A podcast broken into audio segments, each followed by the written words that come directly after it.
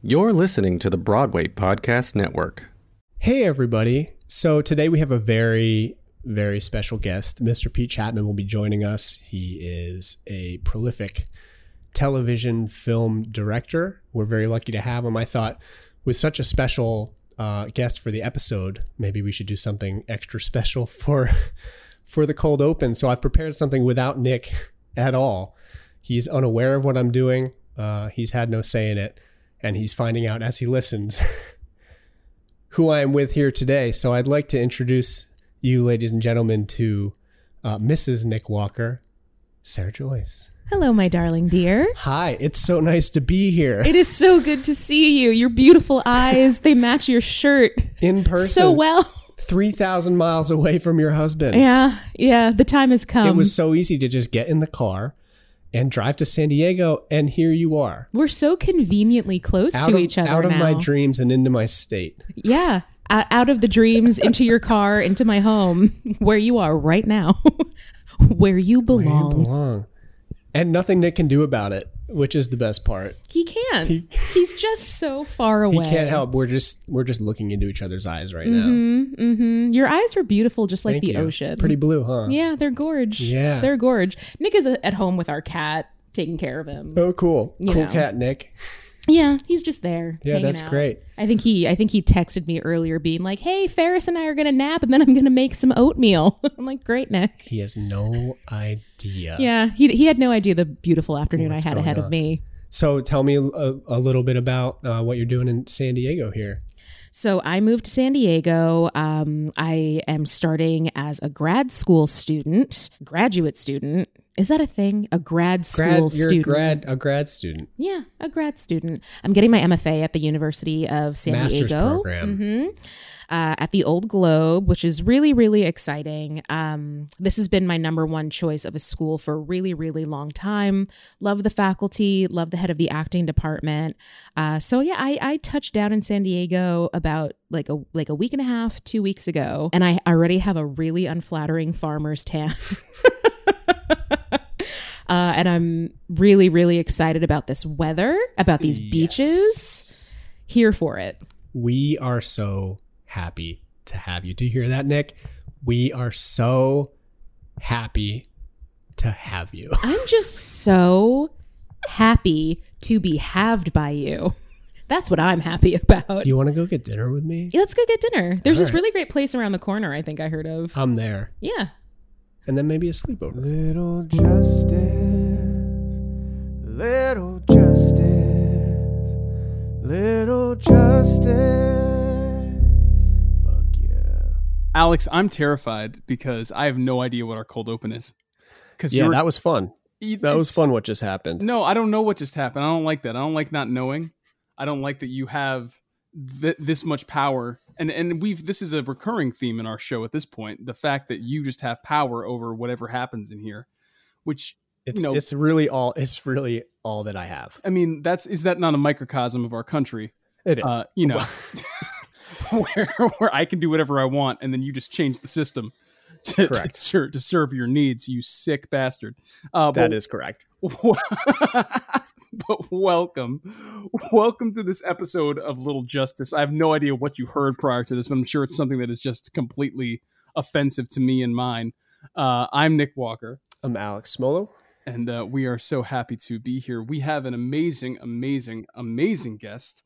Uh, with us today, somebody who actually is an alum of our school, but more to the point, has directed in TV, and film, has a podcast of his own. We are just so honored to have him. Uh, Pete Chatmon, come on in. How you doing, my friend? Hey, hey, hey, what's up, Nick? Alex, thank you for welcoming me to the podcast. I'm happy to be here and uh, chop it up with you, gentlemen. Yeah, welcome. You you might not remember this, or maybe you do. I don't know. But Nick, how me and Nick met was my student film at NYU, uh, of which you had a little a little part. I don't know if you remember, but um, Pete in what year was it? 2007, I think, did a documentary called 761st Mhm. about the 761st Tank Battalion, platoon of black soldiers in World War II, and and the film me and Nick made was called Borderland that dealt with with similar subject matter. Uh, and I remember very fondly getting to sit down with you a couple times and just kind of talk about about the script and about the content and you know making sure it was going to be the best it could be. Yeah, we we uh we wrapped in the conference room of the production center, right? I think so. Yeah, yeah. I remember that. Um, and I remember festival. making uh, you were making an ambitious film, which is always impressive and what you should be going for. I I felt um, with a student film because how else are you going to learn if you don't go for the fences?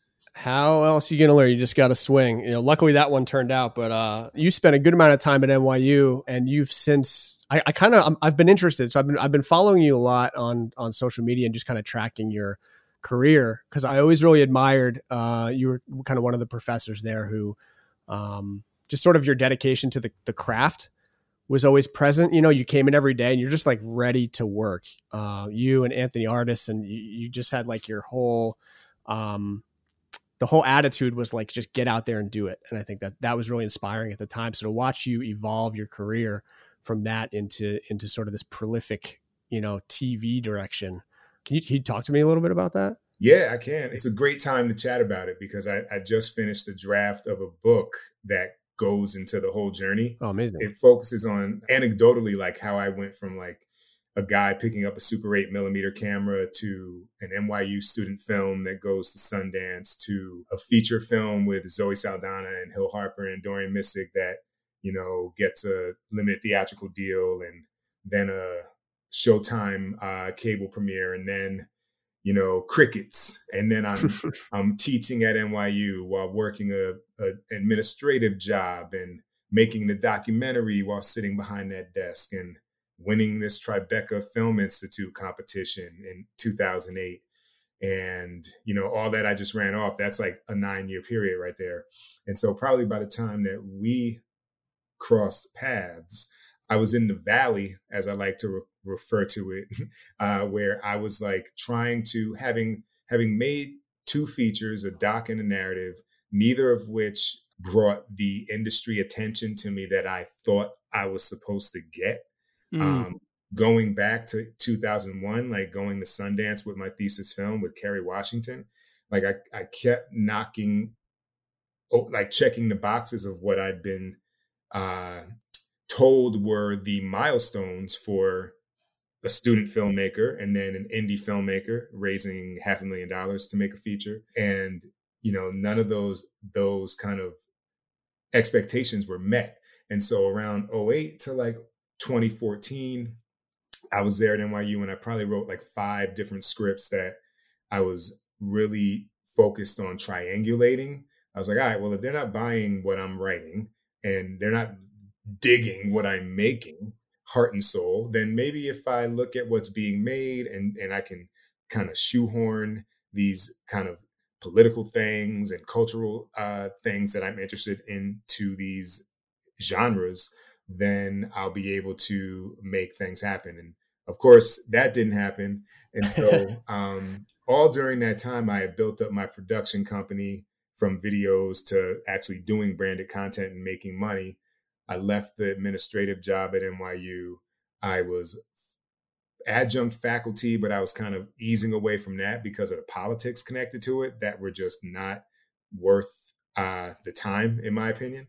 Yep. And I went and made a short film um, that was quite honestly me returning to the kid in 1993 who picked up a Super 8 millimeter camera. And so I made this short film um, with money that I made from my production company. I basically like held myself accountable to all the shit I'd say to other people. And I ended up spending 30,000 on this short film really as an exercise to see what my abilities were when left to my own devices. Mm. And this short was called Black Card, and it starred um, Dorian Missick, who'd been in my film since NYU, his wife Simone Missick, Hisham Tawfiq, who was on Blacklist at the time, and uh, that short, which I made with the expectation of only being able to watch it and say, okay, that's about 80% of what I hoped it would be, got picked up by HBO. And that led to four TV director programs um, for diverse directors, as they like to call it. And then I shadowed on eight to 10 shows over like a three year period. I got representation because of a deadline article that announced I had been selected by one of those programs to watch TV being made as a shadow. And Huh. that- that's how I got a manager. And so all the things that I learned over that journey of like how to run a company, how to navigate politics, how to uh, brand and present myself, I was kind of now able to like literally just put the microwave on high, so to speak, and and and kind of key into all of those things that I had learned work in navigating new environments. And uh, God, I, I- I'll wrap this up. But uh, the first episode That's I booked was Blackish. And the irony in that is that I had met Kenya Barris back in 2002 on my first fundraising trip on my feature premium. And then if I hop from my first episode to March 12th, when I got, uh, much like the entire industry, I was shut down, um, I was prepping the season finale for All Rise. And number one on that film, I mean, I'm sorry, on that show is Simone Missick, no, no, who no. was the co-lead in my short black card that I made Yep. that HBO picked up. All So- comes back around. It it all comes back around, man. It really That's does. that's a winding road. I, I, I guess it's the, it's the kind of thing where you can't ever really know how it's going to happen. I think it's, it's that like stick to itness, right? That like you even when you're in the valley, knowing that like you can't just you can't just give up. like you know, like what what else are you going to do? And just just trusting that that putting in the work over and over and over again is going to you know set off one of these weird fuses. But what I what I also like, I mean, back to back to that point. What I also love about that story is is the full circleness of it. The fact that you know these people who you know just come in and do it because they love you. You know, you all rise together. I mean, and it's so funny because when I was looking at your, you know, you know, going back through your incredible, you know, filmography, um, and and all the TV shows you've directed. I mean, literally in terms of our friends. Like you have, you have, you know, in, in the past two years, because I mean, what? How many TV shows have you have you directed for in the past two years alone? You know, you've hit up Insecure, so our boy Y'lan, um, who was uh, is on is Daniel on Insecure, and that that was my it was like my I, I he was my Rosencrantz when I directed Hamlet. Wow. Um, and and then you did I think you did Last OG, Yep. right? So so that's my boy D Watts is on that. D D Watts, another Broadway cat, He's and great. then um, oh no, he's I mean D and, and Alex, if you don't know D Watts, uh, or if anybody doesn't know D Watts, uh, check out that man's Insta, check out that man's Twitter. I mean, his he, he's a, an amazing spoken word poet, and he also is um just incredible activist and pillar of the community, and I, and he's he's my brother, and he he literally taught me so much of what I know um about this industry. And then single parents with Taran was our king in Hamilton. Yep. So that's my boy. And then the the thing that I have to just we I have to just fanboy about to you. Uh, and I don't know if Alex prepped you for this or not, but if you didn't, I apologize. so you have to understand that for the past, I'd say since since my college breakup in junior year, uh, so that was 2009. There has been one show that has kept my soul alive, and it is the it is literally the show that like like brought me and my wife together, and that is of course always sunny in Philadelphia. Huh. D Day is one of the best episodes of the, of that last year. Like straight up, I just I literally sat watching that. Like this is, and it's it's always ridiculous. That episode in particular was so ridiculous. I so I as soon as I knew that you were coming on, I was like, "Yo, okay, I got it. I'm not gonna." I don't want to. I don't want to take up too much of your time or or get away from the point of this of this podcast. But I I have to know what that experience is Well- being on that set and directing that show. You know, timing is everything, isn't it? Because on my podcast next week, I've got Rob McElhenney. So, Oh God amazing. damn it! and he's, Oh. um, you know, I, I was actually after All Rise, I was going to go do um, three episodes of Mythic Quest. Yep. Because I had done one last year. Um, and so he, I mean, they're great, man. They're like, they, everybody over on the Sunny team, and th- that is also the Mythic Quest team, although um, Charlie is uh, a creator, but he's Yeah. not in the show. Um, Yep. and it's just a whole nother kind of way of working which is the skill that i think an episodic director has to develop which is you have the way you want to work and, and you have Mhm. these tools that are available to you in your directorial toolkit Yeah. both psychologically and technically and then you have to adapt to what kind of house they're building You know what I'm saying? So like they Yeah. do a lot of improv. There's a lot of figuring out the scenes in the middle while we're shooting, like a reset. Like, oh, oh, oh, Nick, Nick, uh, take it back. Say that, say this, say this. Okay, all right, cool. Yep. Uh, you know, and it's like that kind of deal, and it it can seem like chaos, but uh, when you're in, in the 14th season of a show, you know what the music is. You know, Yeah. and so, um, yeah, man, I just kind of get in there and try and keep my eye on the blind spots. Like, hey, can we do a, Mm. a different kind of shot here? You know, or, Mhm. you know, I noticed this, that was funny, but like, I don't know, I'm kind of thinking this might be a, a funny take. And if you're open to it, let's try it.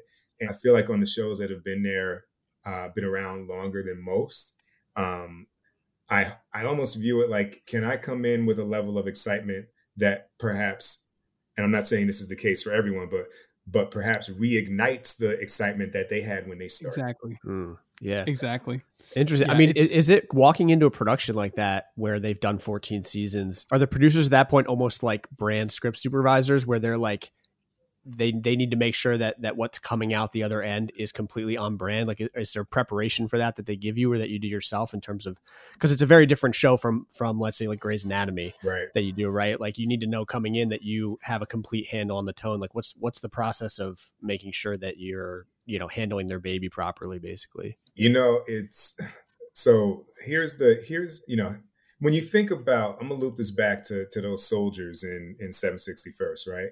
The the Yeah. reason that these tankers were called up, um, these black tankers were called up uh, for uh, duty during the Battle of the Bulge was that I believe 282 tanks were destroyed uh, on D-Day and they had these black tankers who were down in Louisiana and Fort Hood, Texas, and all these places. Um, basically, like we're never gonna br- put you in action, but yeah, you can be a tanker because we have to have you know units of black folks as well. And what happened was they got so damn good from from pra- from doing nothing but war games every day, all day with no action that they were literally the best ones. And Mm. so, you know, in that journey for myself from 1999, graduating NYU until 2017, directing my first episode of TV, I was just building up skills. you know what I'm saying? Like Mm, I was building up like, you know, how to how to talk to people that don't want me to talk to them. Uh how to deal with somebody that they're telling me is um, you know, confrontational, but if I figure this out, I can see where they're coming from and perhaps we can have some rapport. How can I shoot this scene in 10 minutes? You know, like all of these things were being honed and crafted, not out of desire, but because of the fact that it was very hard to break into television directing as basically not a white guy, in all Mm, honesty. yep. That by the time I started to work, I had developed the these systems that are almost like God, it this sounds pompous as hell, but they're almost like Kobe like. You know, like I was, I was, I was listening to a, a interview with a basketball player who met Kobe because you know everybody like I know you guys now going back right, but all these basketball players meet in high school, middle school, and this Yep. player said Kobe in high school was like, "Why do you play one on one basketball? I'm, I'm sorry, why do you play pickup basketball? That's a waste of your time." He was like, Hmm. "You could go to the gym and Mm. and and for two hours work on your skills. In pickup basketball, you're gonna get what four shots." You know what I mean? And Mm. it'll be in a totally non-game type environment. And so um, for me, it was just working. You know, I, I watch every episode of a show. Um, I've got a meeting for a season two show on Friday. And right now, I'm like a third of the way through the season, but I'm watching all 18 episodes because I, I got to know what you guys do.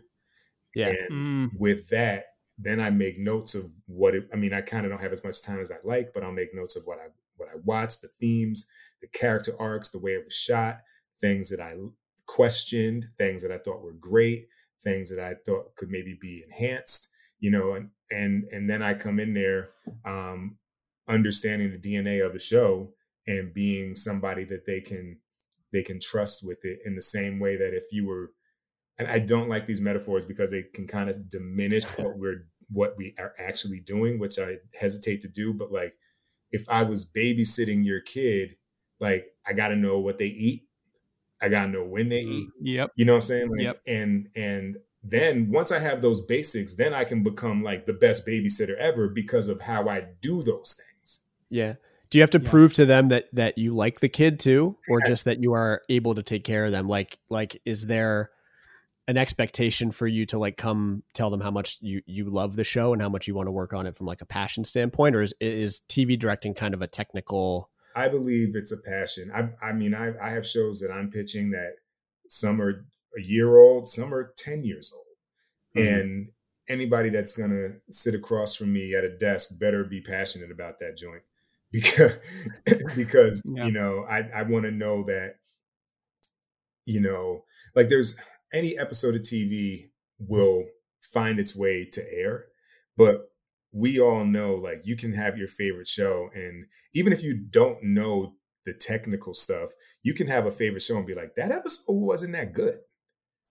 And it, it all comes down to the script, of course, but like a script that's in the pocket can be badly directed.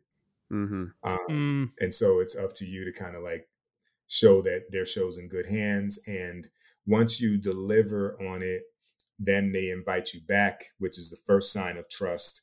And then you maybe try and introduce more things that you think fit the show. And you probably may have less resistance because they know you're not trying to do things because you're trying that you think that some there's some auteur theory at work. mhm. Right. Uh, and just just to circle back to another great point that you or that you kind of inadvertently brought up it seemed like the the idea of this you know this kind of let's call it what it is i'm sorry alex i love you but white boys club that we got you know i mean like that in in in, in every industry it exists um and and the first place my mind went was do you feel especially you know now that we're kind of in this wonderful renaissance for uh, in a lot of ways of black art where we are we are finally getting a lot out there um as as far as we have to go.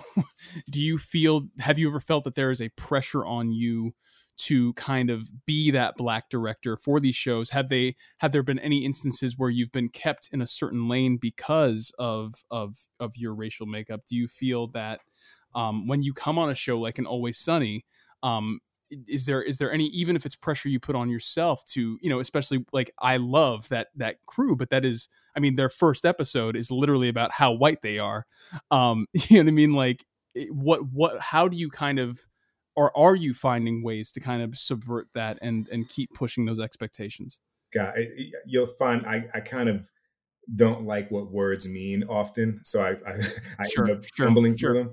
Um, but I would say, while I don't mean the word this way, the only burden that I carry is to ensure that new directors, emerging directors coming behind me, like you know, thirty episodes ago, would not get tainted by the shit I did.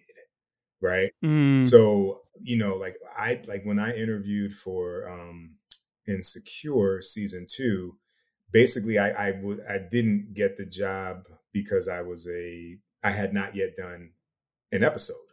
And you know, there may have been other reasons too, but that was like perhaps the biggest. It was like we can't like willfully give an episode of the show to someone that's never done it before. Mm. And doesn't matter what the resume may be or how well you did, were in your meeting. Like that's just a box. Like you've never babysat a kid, and I have two kids, and nah.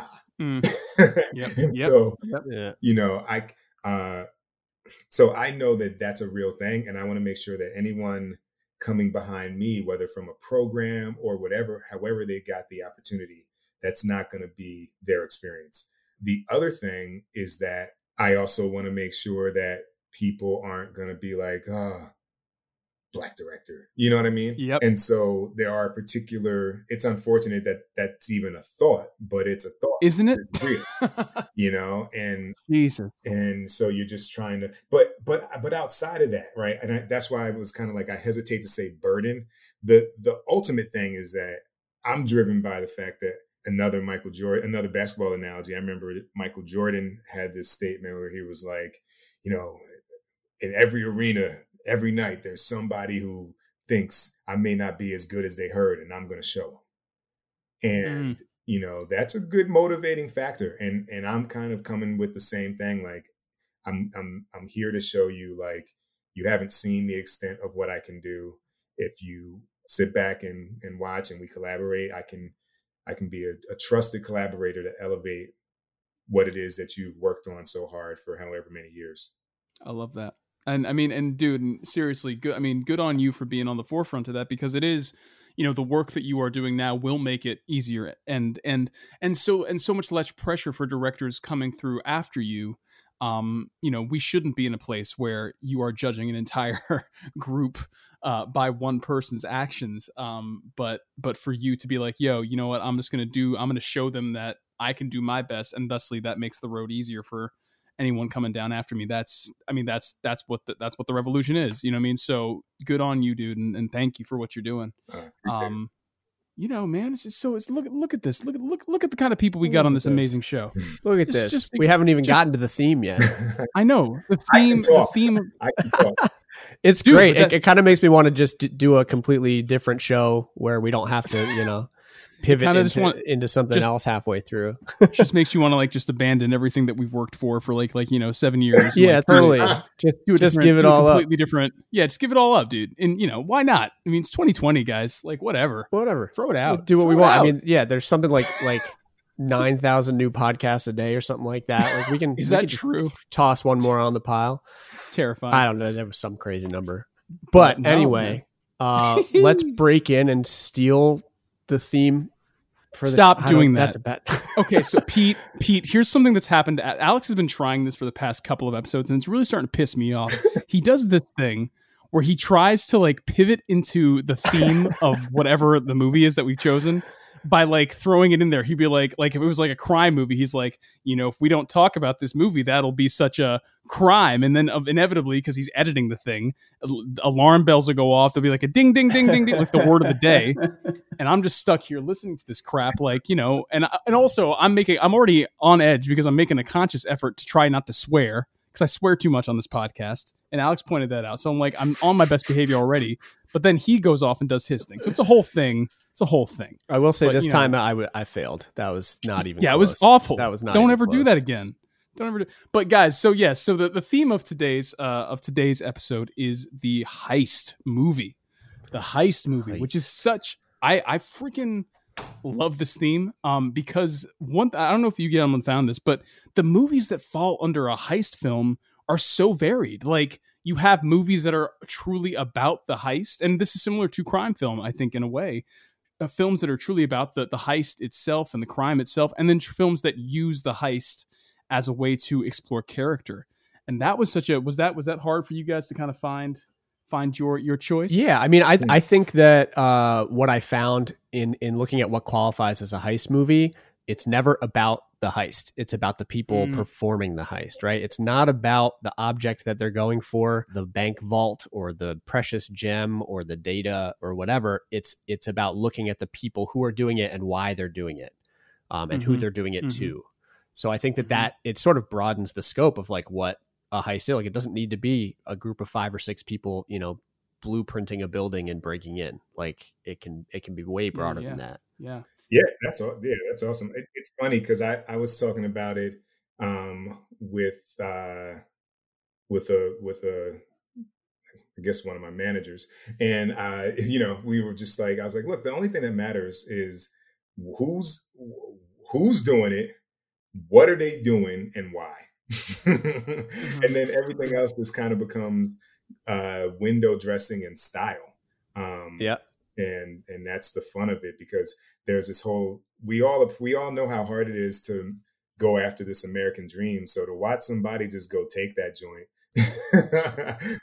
and, yep. and then find ourselves kind of rooting for their theft um, is an interesting kind of emotional Jedi mind trick that is always fun to to ride on a uh, in a getaway car. Yeah, yeah. I mean, we talked about that. We did an episode on crime films a couple of weeks ago, and um, the conversation became about eh, these are people performing crimes, but like it it doesn't like how do you make people root for people who are are technically breaking the law and doing something wrong?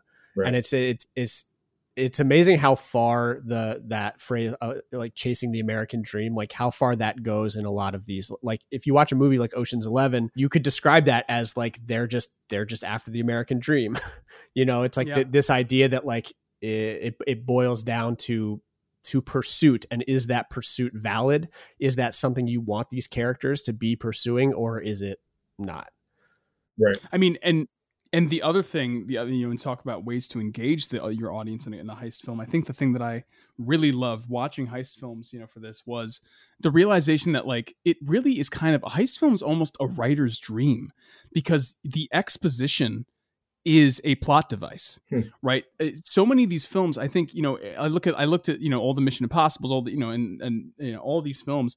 There's always a scene where they're planning the heist, right? There's always the plan the heist scene there's always the okay we're going to go into here you go into here you do this you do this you do this. And what's brilliant about that is a you're giving the audience information. And the better writers find a clever way to an even more clever way to dispel that information whether it's through the argument of the people you know in terms of who wants to do which thing or we shouldn't be doing this plan at all. But what's also amazing about it is you autom- it's it's kind of that Hitchcock thing where you um you know the the bomb analogy right? You put the bomb in the room and then oh, it doesn't matter what you're talking about because we all we know that there's a bomb in the room and we're just waiting for it to blow up. With with a heist film and the exposition of a heist film once you're talking about what the heist is that already sets up the expectation.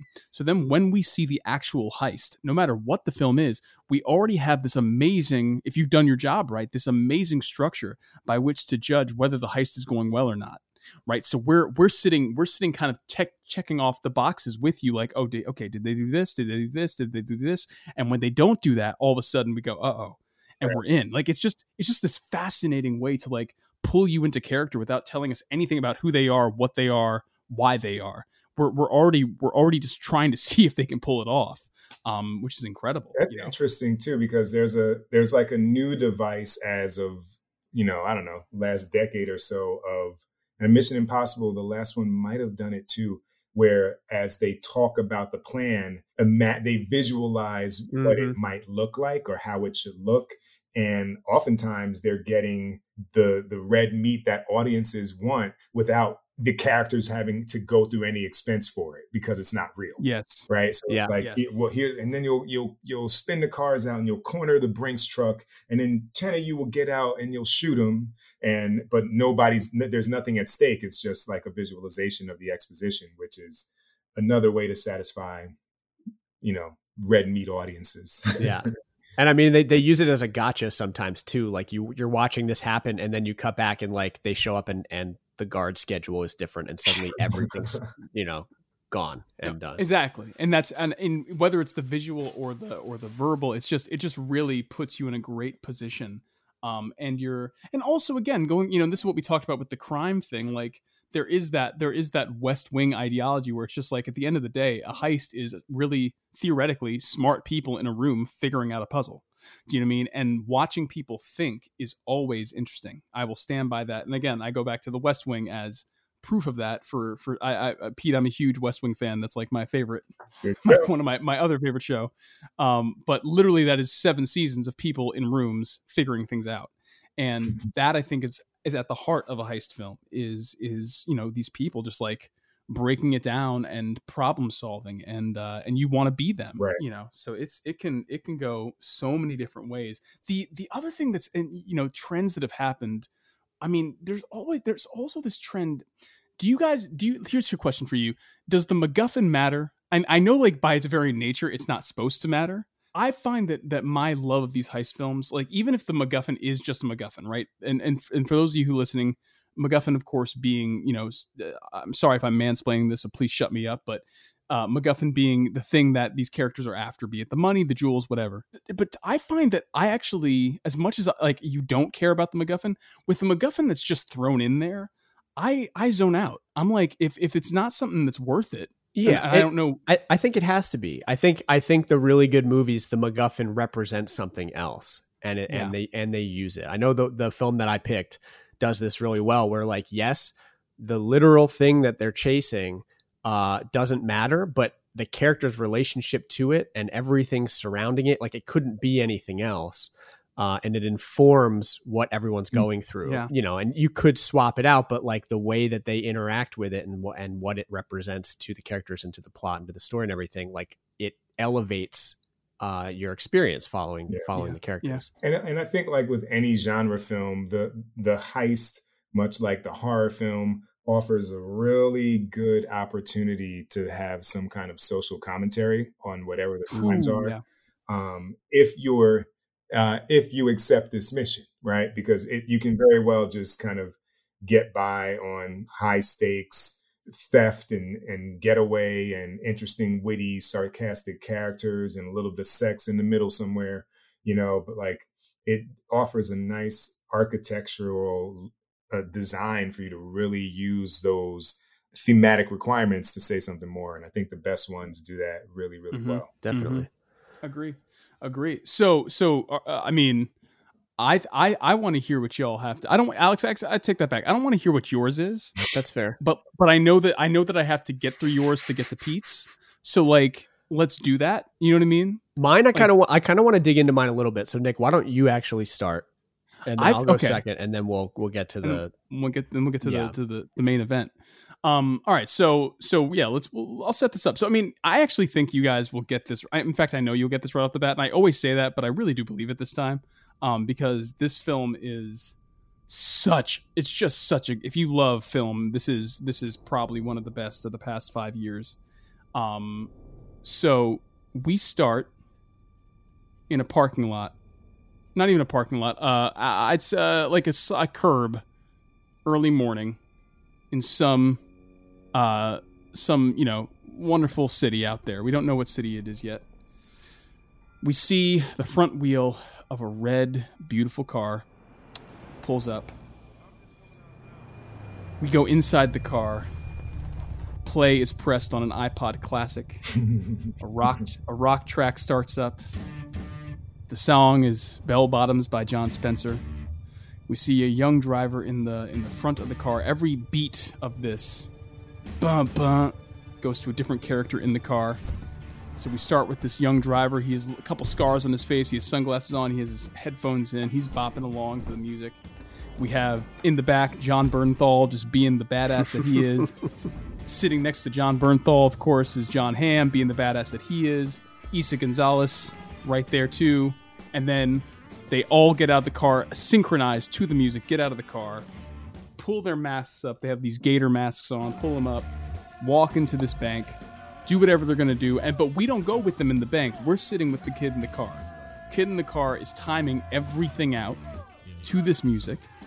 Um, he's try- he sees kind of what's happening in the bank. He's like, uh, you know, you can tell that he has some trepidation about it, but he lets it go.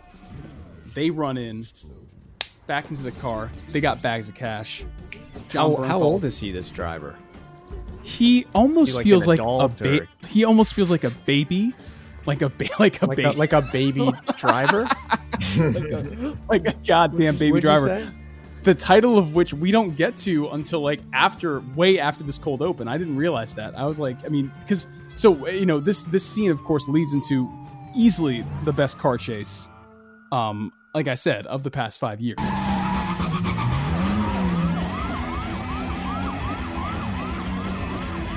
It is. It is a. For every car chase in this movie is a masterpiece of filmmaking.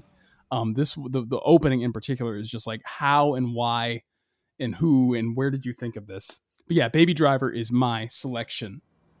So what is it you do? I'm a driver. Oh, like a like a chauffeur. You drive around important people. I guess I do. Anyone I'd know? I hope not. Well, aren't you mysterious? Maybe. Maybe. so when was the last time you hit the road just for fun? Yesterday. I'm jealous. Sometimes all I want to do is head west on 20 in a car I can't afford with a plan I don't have. Just me, my music, and the road. I'd like that too. written by Edgar Wright, the amazing Edgar Wright, and directed by him. Um, I actually got my hands on the script. He has three or two quotes and and one kind of action or one kind of direction on his on his second page of the script. The first is a quote by T.S. Eliot, which is "You are the music while the music lasts." The second is a quote by Paul Simon, which says, "I was born one dark gray morn with music coming in my ears."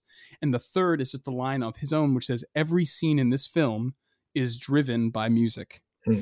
and it is something that just when you watch this movie it is so apparent the love and the craft that went into the making of it because it is true. Every scene the the the film is you know much more of an auditory experience than it is a visual or or dialogue experience. It really is this kind of like sensory film where you you know because your your lead character has a hearing impairment um everything that he communicates is through music um, and you learn about character through music. That you, you learn, you kind of learn, you know, or the kid learns who he can trust and who he can't based off their relationship to music. One of my favorite scenes, you know, spoiler alert, uh, Jon Hamm ends up being kind of the big bad of the film.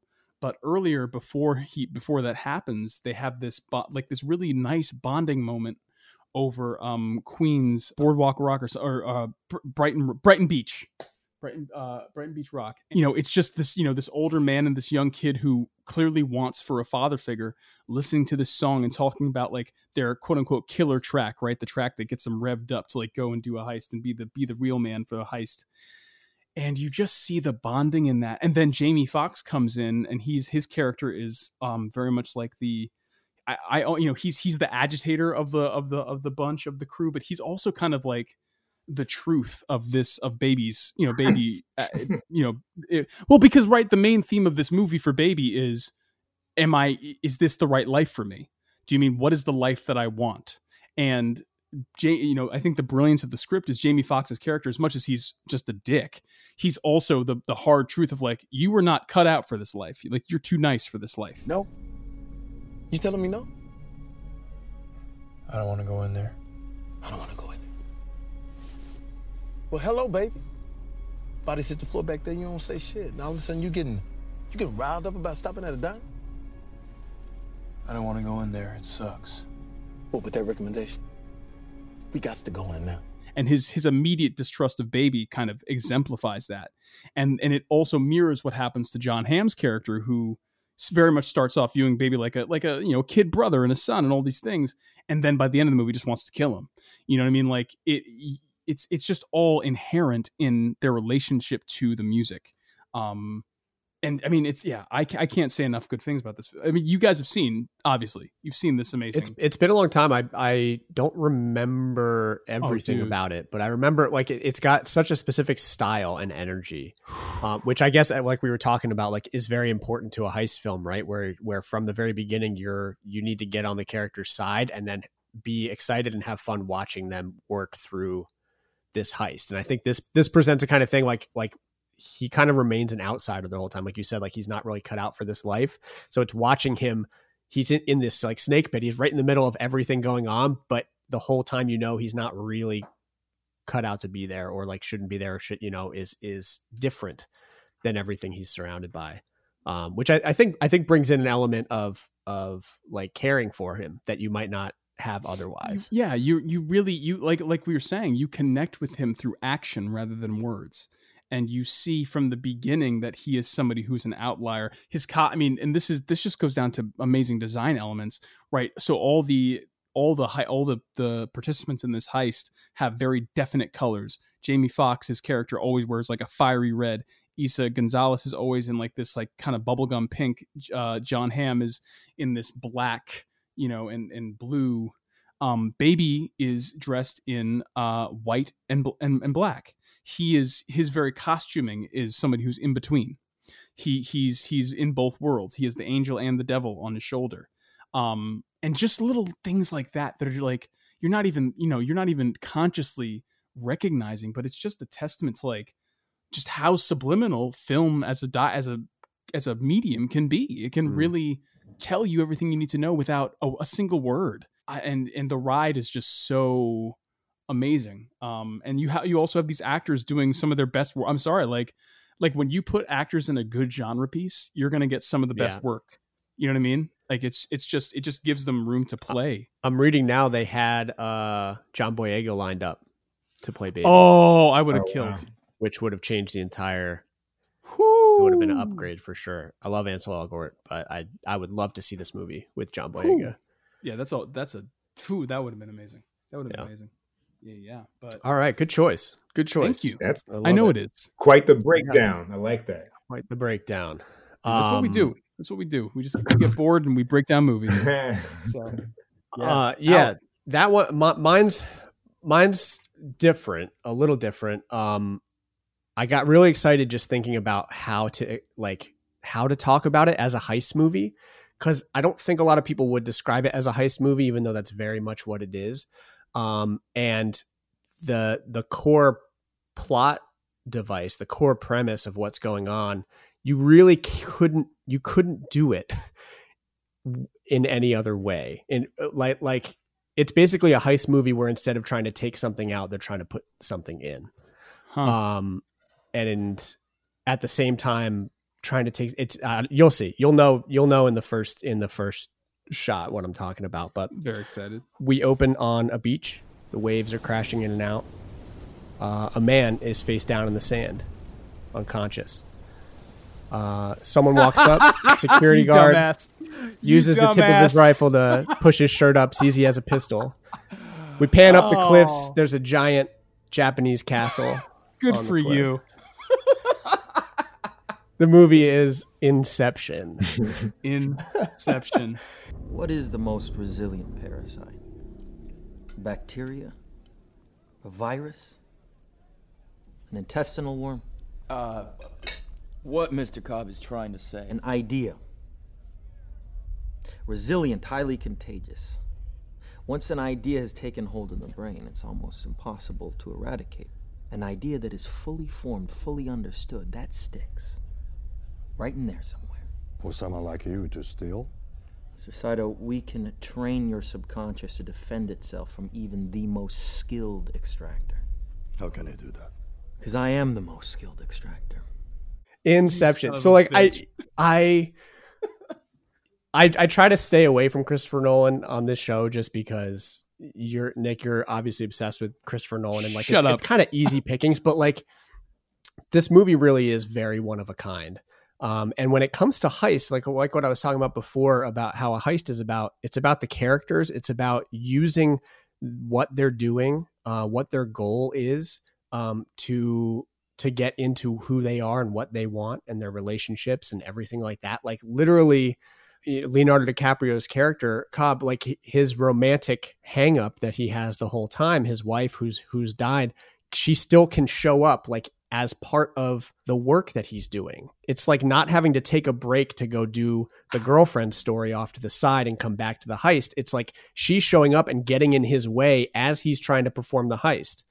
Um, which I think is is a, a brilliant way to handle a relationship in any kind of movie, but it it just stacks this element on like he can be stopped in his tracks at any time, and it presents this this larger than life sci-fi thing that doesn't really make any sense, but it doesn't really have to. And for anybody who d- hasn't seen it, you know, the, the basic premise is there's a team of people who go into your dreams, into your subconscious to extract information. And the twist is that somebody hires this team to go in and implant information. And so the movie becomes about trying to get to the son of a CEO, trying to get him to turn against his father, basically.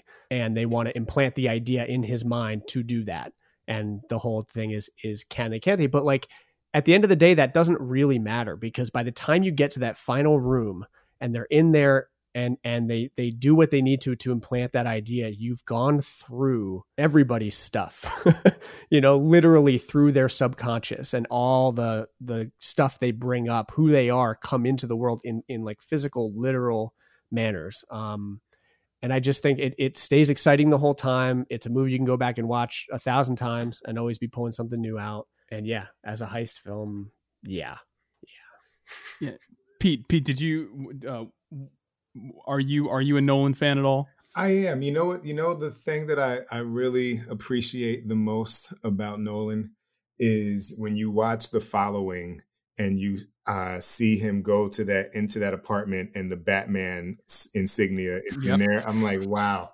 talk about wanting to do a movie for a long time. um, Yep. but yeah, I'm a, I'm a fan. I'm, I'm I like I like how thoughtful the films are. I think the filmmaking is top notch. Some of them have maybe been a little beyond how much I want to think about something. Sure, sure, Um, sure. You know, Fair. because it's funny. Like I, I, I have this.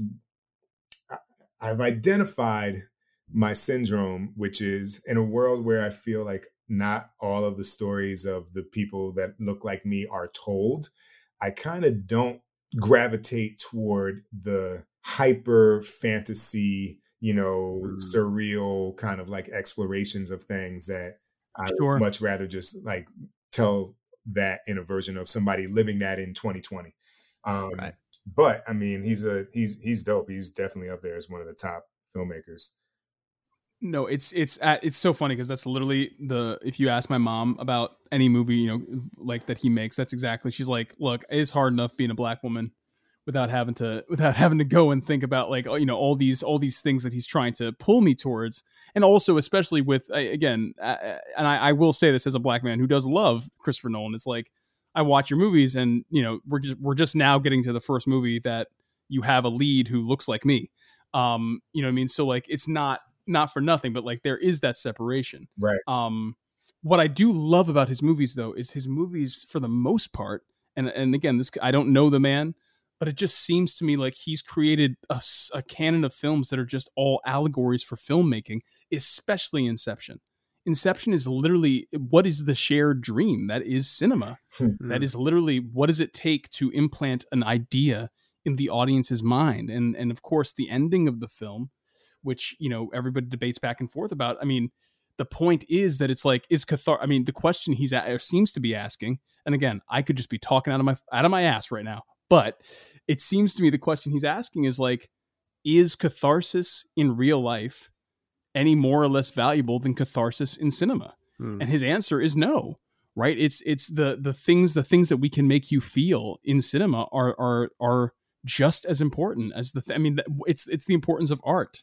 Um so i just i just anybody i agree with you. I don't i, I sometimes i don't want to think that deep and i'm like yo you're just you're you're even thinking too deep for yourself um but i do i do admire somebody who takes his art form and tries to make it accessible and try and tries to raise the level of discourse the uh in in you know about, about his art form. Right. Um so i yeah but but i i totally see what you're saying for sure.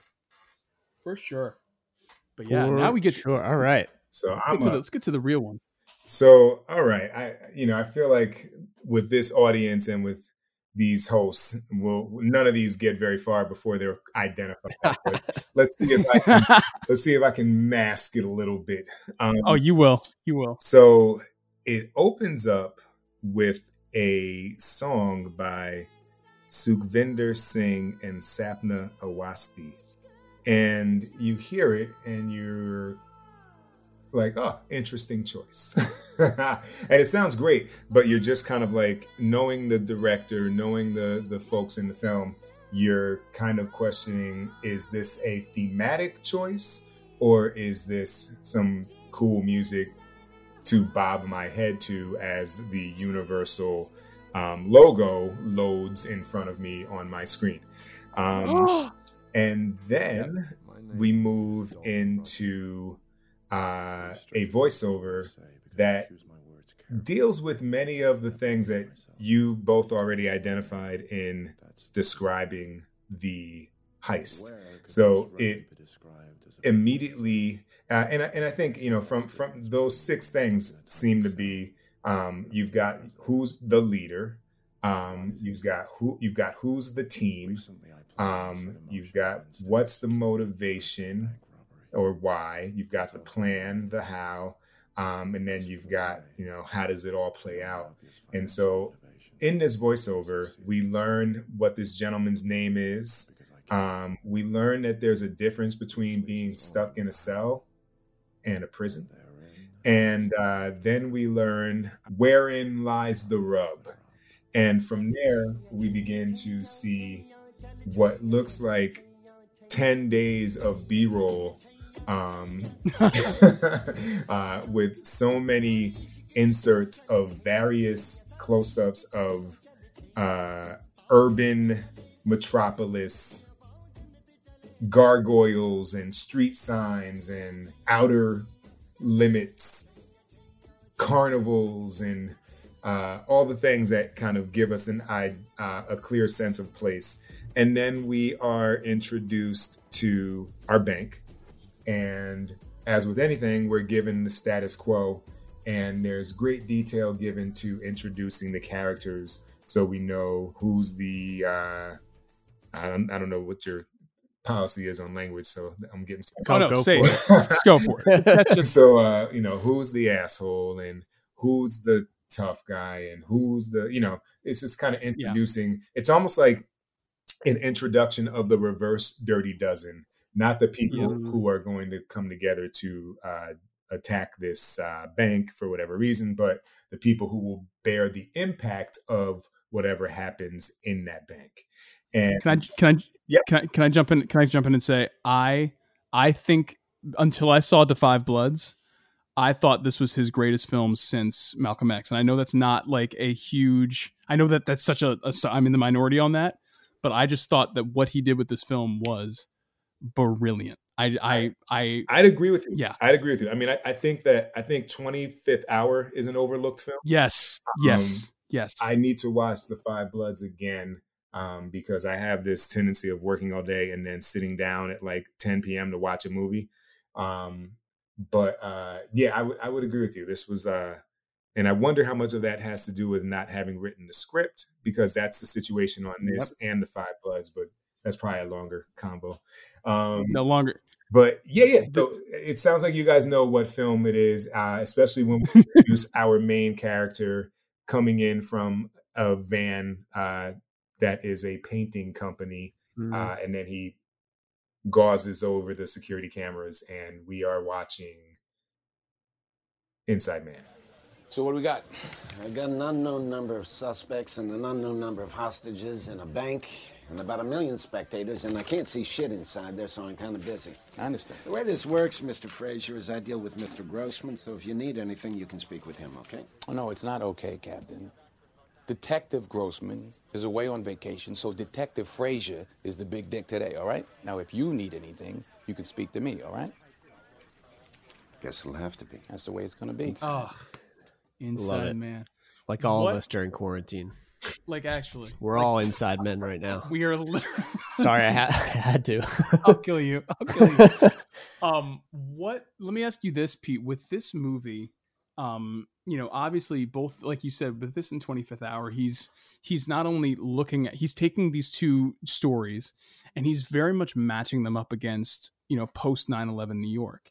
And I think, you know, with this one in particular, you get i mean he's and he's always able to do this he find you know he finds a way to tell a story but then just get that social commentary in there you know the the dude who gets what is he? He I think he's a Sikh, and they they they bust him because he's got a turban on. Yeah, um, yeah, yeah. You know what I mean? Um, like, do you did you find that? I sometimes I find that he hits it too over the head. Like I I love Bamboozled, I love Bamboozled, but it's it was too it was almost too much for me. This one, however, was a nice balance. Do you know what I mean? And and I, and I I just did you did you find that you that you like were able to get what he was saying culturally without feeling like completely overwhelmed or yeah i mean i did you know it's funny we uh, my wife and i just watched bamboozled again a week ago um, as research for something and in many ways you know the, it stands up and things that seemed ridiculous in there still happen you know what I mean? Like, oh yeah, I, like even I remember when um they ha- they have Savion dancing on the table. If you guys remember Bobby Shmurda, like that was exactly what he did, you know, before the charges came up and he was put, put in prison. But like that was three, four years ago. You know what I mean? And that film was in 02 and it and it was just as ridiculous then as it is now. But I think I think in this film, I think the con, I think the confines of genre meant that those kind of flourishes that are true to a Spike Lee film because also this one wasn't called a joint; it was a film. Um, Yeah. I think it allowed it, it kind of put some uh, uh, I don't I don't I don't like the word guardrails. That's what, what came to mind, but it kind of put some guardrails about around where you could do that because you have to hit Mm-hmm. those those theme you know heist film mile markers. But the video game was great with the young kid. Oh, you yeah. know, he always got uh, that the Spike Lee shot in there with Denzel um, approaching the the bank, and then just I mean, there's so many actors in there, like you both mentioned, like you, those folks. You just let them play, and, and it's going to be a good Aaron, scene. let me tell you a story. During World War II, there was an American working for a bank in Switzerland. He used his position with the Nazis to enrich himself while all around him people were being stripped of everything they owned. Then he used his blood money to start a bank. Now, does this sound like it might be the man you work for? Or am I just whistling Dixie out of my ass? I believe we understand each other. Good. So what the hell can you do for me since I clearly know more than you do and I've planned this to perfection? Believe me, if I need to, I can change your entire program. So the sooner that you stop being my problem and you start becoming my solution, the better off you'll be. That cast was stacked, and who? And that was um, oh my god, his partner. Oh, uh, Chiwetel, Chiwetel. Oh my god, dude. Yeah. I, and like, and that was before we even. I mean, I didn't know who he was at that point, and then you know, he, you know, obviously now he's you know one of the best actors we have. Um, but like, yeah, it's, it's that cast was stacked, bro. Oh my god. Right. Yeah, yeah, yeah. Incredible, incredible, and and and it's also, and I mean, this is something I love about that film too. Is it's it's not even, it's it's such a you know the heist has happened, but it's also like you're not even seeing it from the perspective of the people doing the heist. It's it's Denzel figuring out what the heist is. Right. So you even have more of a puzzle box there. Yeah, it's really good. It's a really good Really, story. I'm looking at his filmography now. I mean, yeah, Spike Lee has this. It you know, it, it's nice that he kind of transitioned. There's a period of time, like the first decade of the century, where he did. You know, he he does what he does very well. Um, but I think there there are are concurrent themes, obviously, that run through all the early Spike Lee joints, right? And and the films are stylistically like you're watching a Spike Lee movie. It was nice to see with with Summer of Sam and Inside Man and even Miracle at St. Anna, like him him tackling him taking genre and being able to do what Spike Lee does best within those those confines and realizing that like this this man is very very good at what he does in in any situation. I mean even Oldboy, Old Boy didn't really get a lot of good press um and I can't say that it stands up completely to the original. Um but the kind of the the I- I'll call it bravery. I don't know if that's exactly what it is, but but to take a film like that, you know, with the filmography that Spike Lee has, and be like, let's do this one, um, was a bold choice, I think, Oh, yeah. and and it's I love watching him work in those situations. Yeah, and and in genre I, you know i would i would hazard to say that genre is something that is not unknown to him because even if you look at stuff like mo better blues like the genre was jazz. You know what i mean? Right. he made a movie that literally was jazz.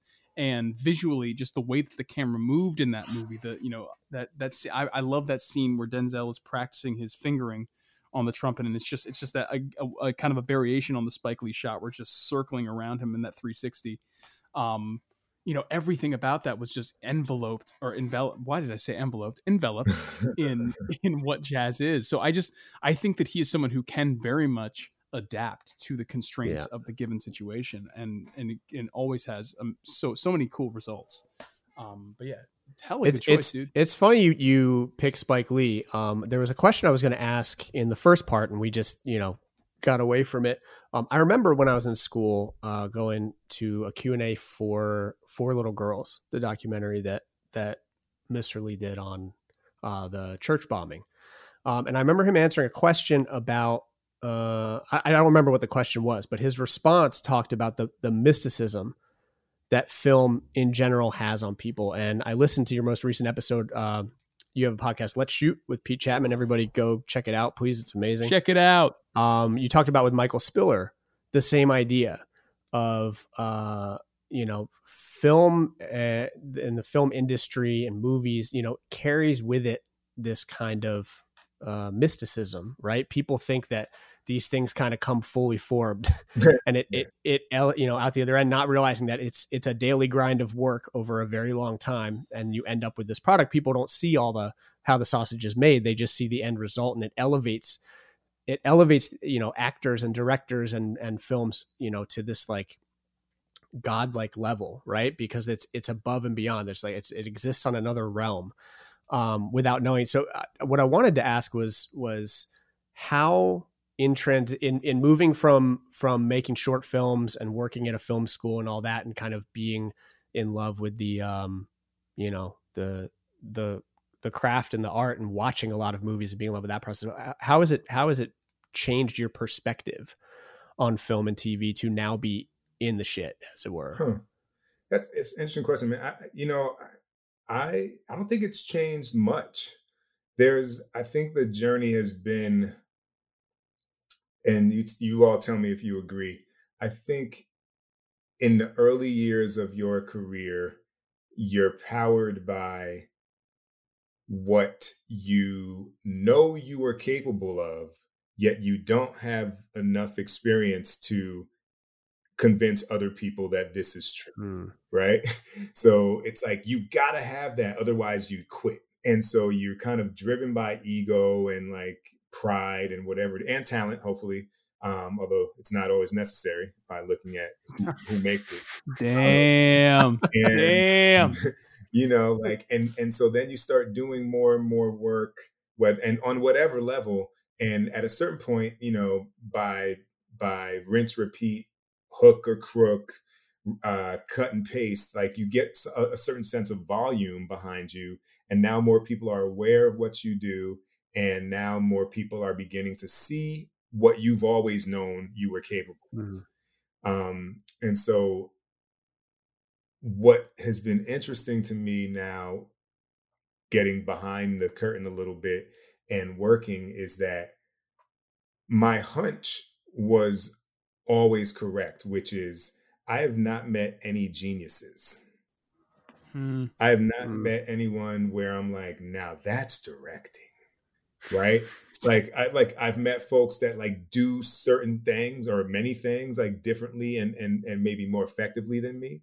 Like they might be uh they might have a better uh i don't know lighthearted vibe on set. You know what i mean um Sure. or they might be you know uh able to i don't know fill in the blank um but i i, I really haven't seen like folks where i was like in awe of what they were doing and so that's been Mm. like the demystification process while the affirmation of my own abilities and the the kind of new target for me has been adding to the theater of the job because Mm. you can do a good episode and you know uh, be you know more or less cool on set and you know deliver a director's cut that they're like hey pretty close not much work left to do to it. But if you you could be less effective uh in the delivery of the cut and more engaging with like you know just as a personality on set and how you move through the required things that happen which is calling cut and action and talking to people and being on scouts like really elevating the theatrical performance around that. And that becomes ironically why people say oh let's bring alex back.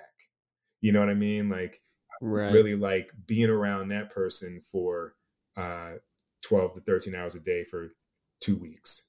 Um so i don't do you, do you think that's the consensus feeling across the industry? Or I, I, my my idea of like studio executives are kind of people who buy into their own their own stories right their own like they they aren't demystified like they they love the the drama of of thinking that someone's a genius or th- you know they they kind of Hmm. run a whole business that way do you do you find it that that's the case Yes, that's a great point. I mean, I, I think that, you know, you know what it is? I feel like it's just often in this in this world, um, I think genius might just be synonymous with volume of co-signing. You know what I mean? Damn. And- Put that on a t-shirt. yeah, right. and I feel like you know, um, like like I mentioned, right? Like I got that.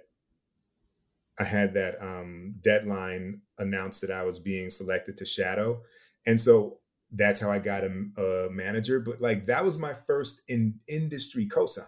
Like Sony saying we've picked this guy to watch our TV show being made said to the industry that we think he's hireable at some point, which then makes representatives, agents, managers say, oh, well, if Sony said that, they're telling that to other production companies, um, which means maybe the networks are also paying attention, which means there's a possibility Ooh. that this guy can be hired now. And, you know, even with that situation, um, I was you know, I always kept in touch with the people from that first program that I did, but it would be two more years before I actually did a Sony show, which was atypical, um, which happened after I got my first episode somewhere else because sometimes um, it's just timing. And once there was a co-sign from ABC and people could watch an episode that aired, they could say, okay, now this isn't the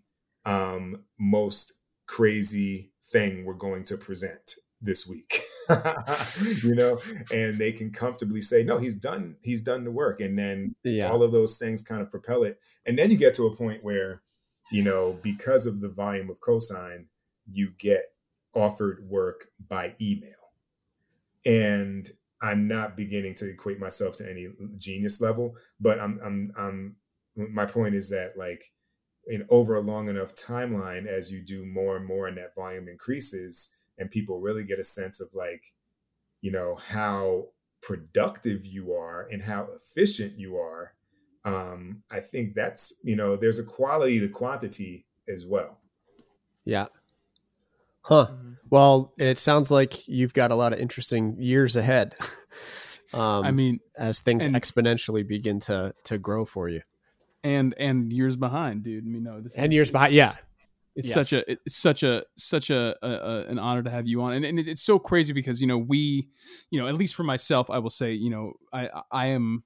It's so funny that I'm running a film podcast because I am so much looking at this, at least at this point in my career, from the outside in. Like I I have made my career off of stage work, but this this art form has always been something that I have just loved um, and so to hear you both talk about it, and Alex, I am giving you a compliment right now. So like, you know, take that and like hold on to it because it does it doesn't happen, and it won't happen ever again. I will. Um, I'll cut yeah. it into that'll that'll be the beginning of the podcast. That the cold nope. open's actually just going to be you complimenting me. I don't like that, and I think you shouldn't do that. But um, you know, I, I think that it's I think you know one of the things that I'm hearing that I do love um, with both of our our industries, or you know, we're all part of the entertainment industry at the end of the day. But it really does come down to, like you said, the the the quality of your work and the and the and the kind of the looking back and seeing what you've been able to amass over many years. And also the fact that you know you you you you work with people who like you. Um not that you need to go around being friends but it's just like like back to your back to the sunny guys. Like one of the things that i just find so admirable about them is it just seems from an outside eye these are people who were friends first and they came up with a really cool idea and they stuck together and made it work it you know come looking at looking at Lin and everyone you know on the hamilton team like these were people who were just good friends right. and made and and and just wanted to be in the room with each other and that's why they've kept bringing us back and like even the you know the job i have now um you know uh, or had before the shutdown the director of of this show um, is is my best friend's godfather right. from college. Do you know what I mean? Like it's Luke, it's uh, Alex, it's Luke Humphrey's godfather. He's oh, is he the guy who did Yoshimi? Yeah, yeah. yeah. So like cool. it's it's just you you you're in the room with people who who you know you, you create your community and and and knowing that that you can kind of ride or die on the community you create is just a really yeah. wonderful thing to know for people trying to get in. So very cool, y'all. Pete, thank you, thank you so much for being here. Um, if yeah. you want to see more of Pete's work, just turn on your TV, and it's going to be there probably. Um, on, on, on, on, many on many many stations. Ch- yeah. Chances are you'll see something he's done, uh, or you can go to his site, uh, director.video. It's drctr dot video. Uh, you do you're doing so much stuff during this quarantine. You have a clothing line now. You yeah. wrote a book. You have the podcast. Let's shoot with Pete Chatmon. I mean, you're you're killing it, man. It's it's been really fun watching you. Uh, man, I appreciate you guys uh, and thank you for the shout outs. Um, And yeah, I'll be I'll be listening to you guys moving forward and spreading the word. This is a, a great show. Thank you. Thank you. ma- Thank you, my friend. All right, Alex. All you're, see you're- you you're good. later. See you later. Little justice, little justice, little justice. Fuck yeah. Hey, it's Leslie Odom Jr. here on the Broadway Podcast Network to tell you about the Rise Theater Directory, a program of Maestra Music. Rise is a national online resource designed to connect and empower backstage and administrative and creative theater professionals from underrepresented backgrounds.